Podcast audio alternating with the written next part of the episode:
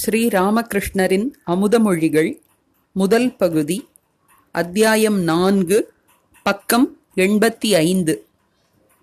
இறைவனின் அருளை பெற வேண்டுமானால் ஆத்யா சக்தி வடிவின வடிவினளான தேவியை மகிழ்விக்க வேண்டும். அவளே மகாமாயை. உலகை மயக்கத்தில் ஆழ்த்தி படைத்தல், காத்தல், அழித்தல் எல்லாம் செய்து வருகிறாள் அவள். அந்த மகாமாயை கதவை திறந்து விட்டால்தான் நாம் உள்ளே போக முடியும். வெளியில் விழுந்து கிடந்தால் வெறும் புற விஷயங்களைத்தான் காண முடியும். நித்தியமான அந்த சச்சிதானந்த இறைவனை அறிந்து கொள்ள முடியாது. அதனால்தான் மது கைட்டபர்களை கொன்றபோது பிரம்மா முதலான தேவர்கள் மகாமாயையை துதித்ததாக தேவி மகாத்மியத்தில் கூறப்படுகிறது. சக்தியே உலகின் மூல ஆதாரம். அந்த ஆத்யா சக்தியிடம் வித்யை அவித்யை இரண்டும் உள்ளன. அவித்யை மோகத்தில் ஆழ்த்துகிறது. காமினி காஞ்சன நாட்டம் அதிலிருந்தே உண்டாகிறது. அது மனிதனை மோகத்தில் ஆழ்த்துகிறது. பக்தி, தயை, ஞானம், பிரேமை இவற்றை தோற்றுவிப்பது வித்யை. அது இறைநெறியில் நம்மை அழைத்துச் செல்கிறது. அந்த அவித்யை மகிழ்விக்க வேண்டும். அதுதான் சக்தி பூஜையின் நோக்கம். அவளை மகிழ்விப்பதற்காக தாசபாவனை, வீரபாவனை, சந்தான பாவனை என்று பல்வேறு பாவனைகளில் பூஜை செய்யப்படுகிறது.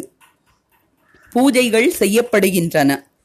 வீரபாவனை, அதாவது உடலுறவின் வாயிலாக அவளை மகிழ்வித்தல். சக்தி சாதனைகள் மிகவும் கடினமானவை. செப்பிடு வித்தை அல்ல. தேவியின் தாச பாவனையிலும் சக்கிய பாவனையிலும் நான் இரண்டு வருடங்கள் இருந்தேன். ஆனால் எனக்கு பிடித்தது சந்தான பாவனை.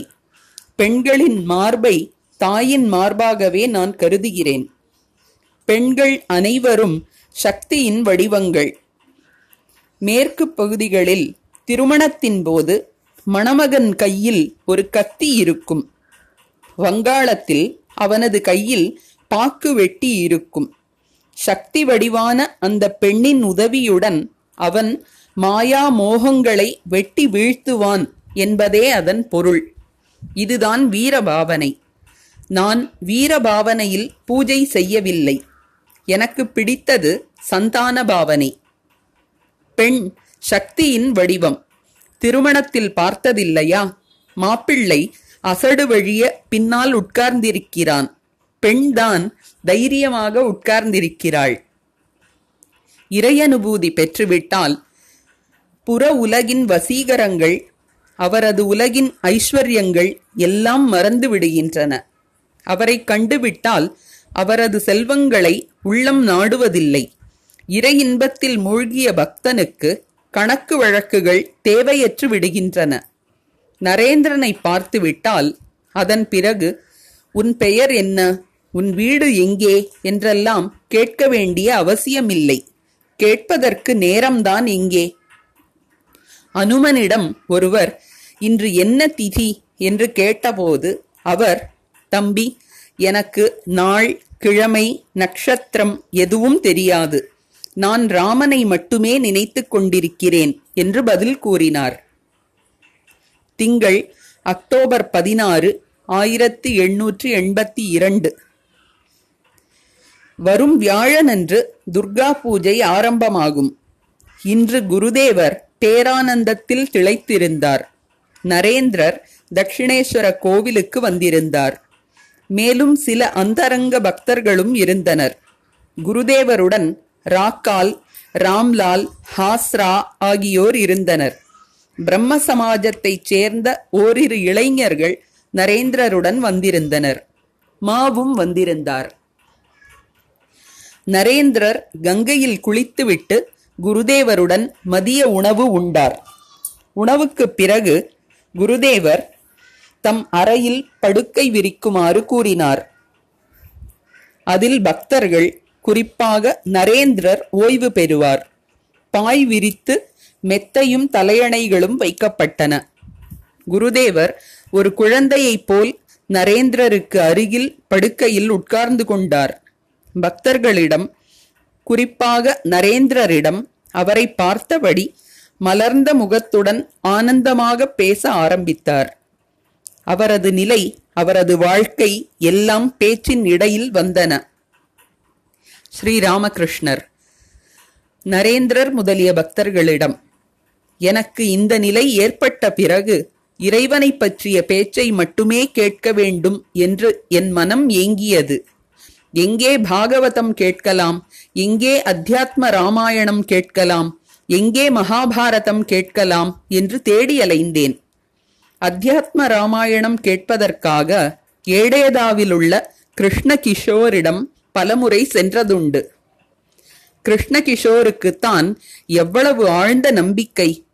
அவர் பிருந்தாவனத்திற்கு போயிருந்தார். ஒரு நாள் தாகம் ஏற்பட்ட போது ஒரு கிணற்றடிக்கு சென்றார். அங்கே ஒருவன் நின்று கொண்டிருந்தான்.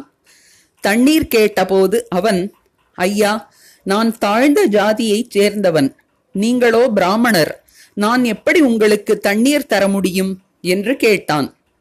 கிருஷ்ணகிஷோர் அவனிடம், நீ சிவ என்று சொல், சிவ சிவ என்று சொன்னாலேயே நீ தூயவன் ஆகிவிடுவாய் என்று சொன்னார். அவன் சிவ சிவ என்று உச்சரித்தபடி அவருக்கு தண்ணீர் கொடுத்தான். ஆச்சாரம் மிக்க கிருஷ்ணகிஷோரும் அந்த தண்ணீரை குடித்தார். என்ன நம்பிக்கை! ஒரு சமயம் ஏடேதா படித்துறைக்கு அருகே ஒரு சாது வந்தார். ஒரு நாள் அவரை தரிசித்து வர நினைத்திருந்தோம். நான் காளிகோவிலில் ஹலதாரியிடம், கிருஷ்ணகிஷோரும் நானும் சாதுவை பார்க்க போகிறோம், நீங்கள் வருகிறீர்களா என்று கேட்டேன். அதற்கு அவர், ஒரு மண்கூட்டை பார்க்கப் போவதால் என்ன பயன் என்றார். கீதை வேதாந்தம் எல்லாம் படிப்பவர் அல்லவா, அதனால்தான் சாதுவை மண்கூடு என்று குறிப்பிட்டார். அவர் சொன்னதை நான் கிருஷ்ணகிஷோரிடம் தெரிவித்தேன். அவருக்கு மகா கோபம் வந்துவிட்டது. என்ன, ஹலதாரி அப்படியா சொன்னார்? யார் பகவானை சிந்திப்பவரோ, யார் ஸ்ரீராமபிரானை தியானிப்பவரோ, யார் அவருக்காக அனைத்தையும் துறந்தவரோ அவரது உடம்பு மண்கூடா? பக்தரின் உடம்பு உணர்வுமயமானது என்பது ஹலதாரிக்கு தெரியாதா என்று கேட்டார். கிருஷ்ணகிஷோருக்கு ஹலதாரியின் மீது வந்த கோபம் கொஞ்ச நஞ்சமல்ல. பூப்பறிப்பதற்காக அவர் காளிகோவில் பூந்தோட்டத்திற்கு அடிக்கடி வருவதுண்டு. ஹலதாரியை சந்திக்க நேர்ந்தால் கூட முகத்தை வேறு பக்கம் திருப்பிக் கொள்வார். ஒருமுறை கிருஷ்ணகிஷோர் என்னிடம், ஏன் பூணூலை எரிந்து விட்டீர்கள் என்று கேட்டார். அந்நாளில் பெரும் புயல் காற்றை போன்ற ஏதோ ஒன்று என்னை எங்கெல்லாமோ அடித்து சென்று கொண்டிருந்தது. அப்படி இருந்தது என் நிலை. பழைய அடையாளம் எதுவும் மிஞ்சவில்லை. உடலு உடல் உணர்வே கிடையாது. துணியே தங்கவில்லை. இதில் பூணூல் எம்மாத்திரம்? என்னை போல் உங்களுக்கும் ஒரு முறை பித்து பிடிக்கட்டும், அப்போது நீங்களே புரிந்து கொள்வீர்கள் என்று அவரிடம் கூறினேன். அப்படித்தான் நடக்கவும் செய்தது. அவருக்கும் அந்த பித்து பிடித்து கொண்டது. ஓர் அறையில் அமர்ந்து கொள்வார். எந்நேரமும் ஓம் ஓம் என்று ஜபிப்பார். யாருடனும் பேசுவதும் இல்லை. அவருக்கு மூளை கெட்டுவிட்டது என்று வைத்தியரை அழைத்து வந்தனர். கிருஷ்ணகிஷோர் அவரிடம், ஐயா, என் நோயை குணப்படுத்தும், ஆனால் எனது ஓம் ஜபத்தை மட்டும் குணப்படுத்தி விடாதீர் என்று சொன்னார். அனைவரும் சிரித்தனர். ஒரு நாள் அவரை சென்று பார்த்தேன். சிந்தனையில் ஆழ்ந்திருந்தார். என்ன விஷயம் என்று கேட்டேன். வரி வசூலிப்பவன் வந்திருந்தான், அதுதான் யோசிக்கிறேன். பணம் செலுத்தாவிட்டால் வீட்டில் உள்ள சாமான்களை எல்லாம் ஏலம் போட்டு விடுவான் என்று தெரிவித்தார். சரி, அதை பற்றி கவலைப்படுவதனால் என்ன பயன்? அதிகபட்சம் அவன் பாத்திரம் பண்டங்களை மட்டும்தானே எடுத்துச் செல்ல முடியும். கட்டி எடுத்து கொண்டு போகட்டும், உங்களை எடுத்துச் செல்ல முடியாதே, நீங்கள்தான் க ஆயிற்றே என்று நான் கூறினேன். ஆகாயம் போன்று எங்கும் பறந்தது, எதற்கும் கட்டுப்படாதது என்று பொருள். நரேந்திரரும் பிறரும் சிரித்தனர். நான் ஆகாசம் போன்றவன் என்று கிருஷ்ணகிஷோர் அடிக்கடி சொல்வார், அத்தியாத்ம ராமாயணம் படிப்பவர் அல்லவா, நீங்கள் க என்று அவரை நான் கேலி செய்வதுண்டு. அதனால்தான் நீங்கள் க ஆயிற்றே, வரி விதிப்பதால் உங்களை அசைத்து விட முடியாது என்று அன்றும் அவரிடம் சொன்னேன். இறைப்பித்து பிடித்த நாட்களில் மனத்தில் தோன்றுவதை அப்படியே சொல்லிவிடுவேன். யாரையும் மதிக்க மாட்டேன். பெரிய மனிதர்களைக் கண்டாலும் பயம் எதுவும் தோன்றியதில்லை. யதுமல்லிக்கின் தோட்டத்திற்கு யதீந்திரர் வந்தார். அப்போது அங்கிருந்த நான் அவரிடம், எது கடமை, பகவானை நினைப்பதுதானே நமது கடமை என்று கேட்டேன். அதற்கு யதீந்திரர், நாங்கள் சம்சாரிகள், எங்களுக்கு முக்தியா? தர்மபுத்திரருக்கே நரகத்தை பார்க்க வேண்டிய நிலைமை ஏற்பட்டதே என்றார். அதை கேட்டு எனக்கு பயங்கரமான கோபம் வந்தது. என்ன மனிதர் நீங்கள், தர்மபுத்திரர் நரகத்தை பார்த்ததை மட்டுமே பிடித்து கொண்டிருக்கிறீர்களே. அவரது சத்தியநிஷ்டை, மன்னிக்கும் தன்மை, பொறுமை, விவேகம், வைராக்கியம், பக்தி இவையெல்லாம் உங்கள் மனத்தில் படவில்லையா என்று ஆத்திரத்துடன் கேட்டேன்.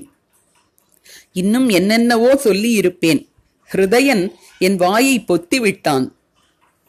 கொஞ்ச நேரத்தில் யதீந்திரர், எனக்கு சிறிது வேலை இருக்கிறது என்று சொல்லிவிட்டு அங்கிருந்து போய்விட்டார். பல நாட்களுக்கு பிறகு கேப்டனுடன் ஷௌரீந்திர தாகூரின் வீட்டிற்கு சென்றேன்.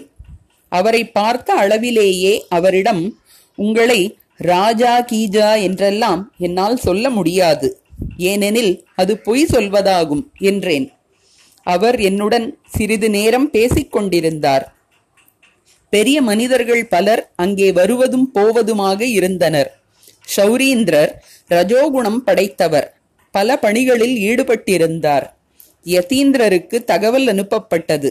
அதற்கு அவர், எனக்கு தொண்டை வலி என்று சொல்லி அனுப்பிவிட்டார்.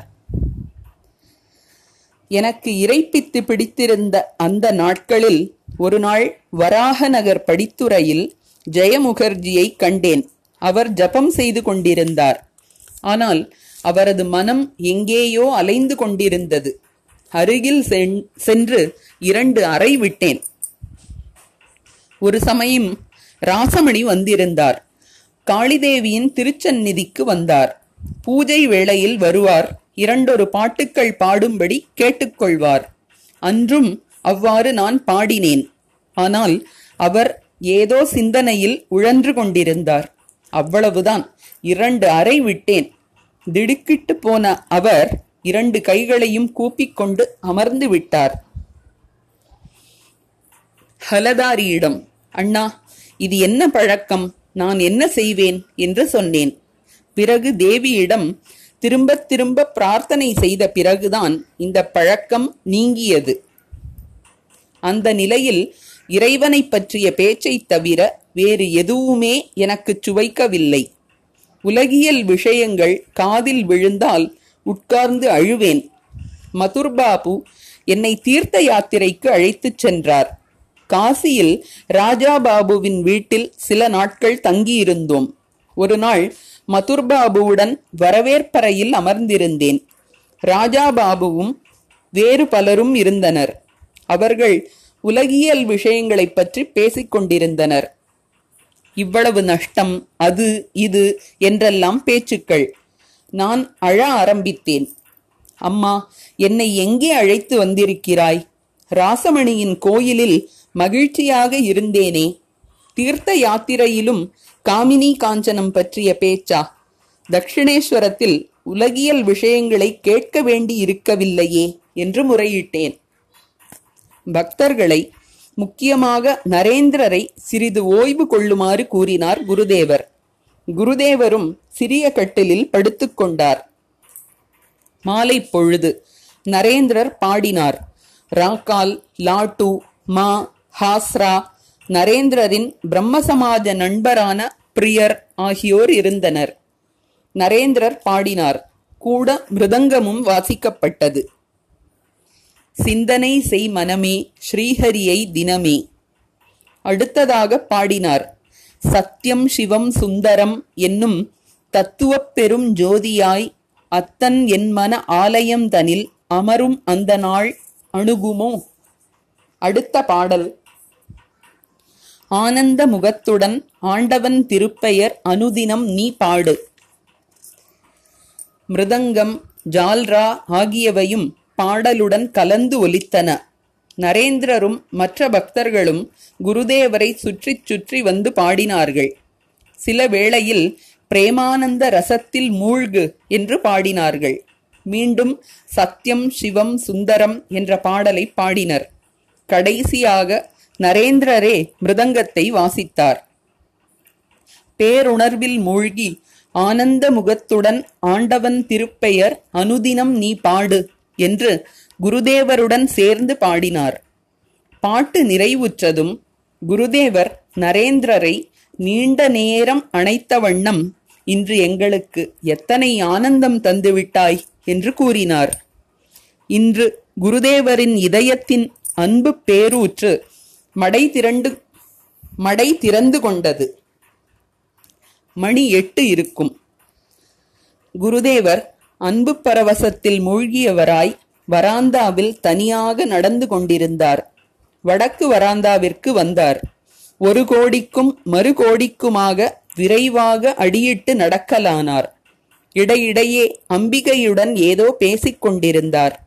திடீரென்று பித்தனை போல், நீ என்னை என்ன செய்துவிட முடியும் என்று உரக்க கூவினார். யாரை தேவி காக்கிறாளோ அவர்களை மாயை என்ன செய்துவிட முடியும் என்று சொல்கிறாரா? நரேந்திரர், மா, பிரியர் மூவரும் இரவில் அங்கேயே தங்குவார்கள். நரேந்திரர் தங்குவார் என்பதால் குருதேவரின் மகிழ்ச்சி கரை காணாததாகியது. இரவு உணவு தயாராகியது. அன்னை ஸ்ரீ சாரதா தேவி நகபத்தில் வசித்து வந்தார். பக்தர்களுக்காக சப்பாத்தி, பருப்பு குழம்பு போன்றவற்றை தயாரித்து அனுப்பியிருந்தார். தென்கிழக்கு வராந்தாவில் இலை இலைகள் போடப்பட்டன. பக்தர்கள் அவ்வப்போது இரவில் தங்குவது வழக்கம். பக்தர்களின் உணவு செலவிற்காக மாதந்தோறும் சுரேந்திரர் சிறிது பணம் கொடுத்து வந்தார். அறையின் கிழக்கு கதவருகே நரேந்திரரும் பிறரும் பேசிக்கொண்டிருந்தனர். நரேந்திரர், இந்த கால இளைஞர்கள் எப்படி இருக்கிறார்கள்? மா, பரவாயில்லை, ஆனால் நல்வழி எதுவும் அவர்களுக்கு போதிக்கப்படுவதில்லை. நரேந்திரர், நான் பார்த்ததில் அவர்கள் கீழ்நோக்கித்தான் போய்கொண்டிருக்கிறார்கள். புகைப்பிடித்தல், வீண் வம்பு, ஆடம்பரம், பள்ளிக்கு மட்டம் போடுதல் இவை தாராளம். இவற்றுடன் போகத்தகாத இடங்களுக்கு போவதையும் கூட கண்டிருக்கிறேன். மா, நாங்கள் படித்த காலத்தில் இப்படி பார்த்ததும் இல்லை, கேட்டதும் இல்லை. நரேந்திரர், நீங்கள் அவ்வளவாக மாணவர்களோடு நெருங்கி பழகவில்லை என்று நினைக்கிறேன். ஒழுக்கமற்ற சிலர் அவர்களை பெயர் சொல்லி அழைப்பதை நான் பார்த்திருக்கிறேன். அவர்களுடன் நெருங்கிய தொடர்பு எப்படி ஏற்பட்டதோ யாருக்கு தெரியும்? மா, என்ன ஆச்சரியம்! நரேந்திரர், பலர் ஒழுக்கம் தவறிவிட்டனர் என்பது எனக்கு தெரியும். பள்ளி நிர்வாகிகளும் பிள்ளைகளின் பாதுகாவலர்களும் இந்த விஷயத்தில் சற்று கவனம் செலுத்தினால் நல்லது. இவ்வாறு மாவும் நரேந்திரரும் பேசிக்கொண்டிருந்த போது குருதேவர் தமது அறையில் இருந்து அவர்கள் இருந்த இடத்திற்கு வந்தார். சிரித்தவாறே அவர்களிடம், என்னப்பா, என்ன பேசிக்கொண்டிருக்கிறீர்கள் என்று கேட்டார். நரேந்திரர் மாவை காட்டி, இவருடன் பள்ளியை பற்றி பேசிக்கொண்டிருந்தேன். மாணவர்களின் ஒழுக்கம் நன்றாக இல்லை. அதை கேட்டதும் குருதேவர் கம்பீரமான குரலில் மாவிடம், இந்த பேச்செல்லாம் நல்லதல்ல. இறைவனை பற்றிய பேச்சை தவிர வேறு எந்த பேச்சும் நல்லதல்ல. நீ இவர்களை விட வயதில் பெரியவன், புத்தியும் உள்ளது. இத்தகைய பேச்சுக்களுக்கு நீ இடம் கொடுப்பது சரியல்ல என்றார். அப்போது நரேந்திரருக்கு வயது பத்தொன்பது, இருபது. மாவிற்கு இருபத்தி ஏழு, இருபத்தி எட்டு. மா மா இதை எதிர்பார்க்கவில்லை. நரேந்திரர் முதலியவர்களும் மௌனமாக இருந்தனர். பிறகு நரேந்திரர் உட்பட பக்தர்கள் சாப்பிட ஆரம்பித்தனர். அவர்களின் அருகில் நின்று கொண்டு சிரித்து பேசி அவர்களை வயிறு நிறைய உண்ணச் செய்தார் குருதேவர். அவர் பேரானந்தத்தில் திளைத்தவராக இருந்தார். சாப்பாடு முடிந்ததும் பக்தர்கள் குருதேவரின் அறையில் தரை மீது விரிக்கப்பட்டிருந்த பாயில் அமர்ந்து ஓய்வு கொண்டனர். குருதேவருடன் உரையாடவும் செய்தனர். அது ஓர் ஆனந்த சந்தையாகவே இருந்தது.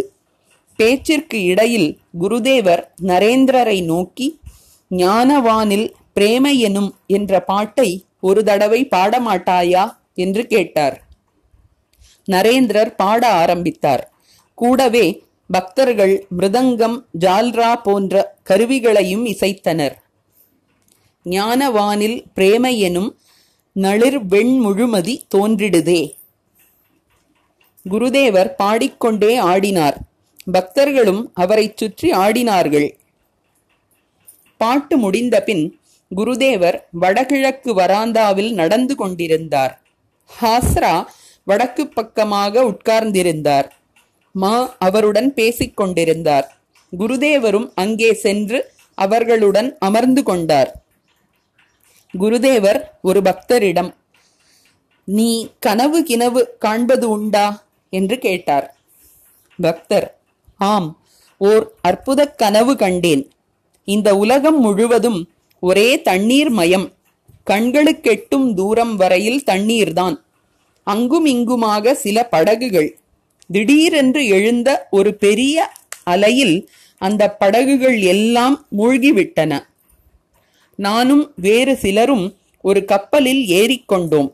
அந்த வேளையில் கரை காண இயலாத அந்த கடலின் மீது ஒரு பிராமணர் நடந்து சென்று கொண்டிருந்தார்.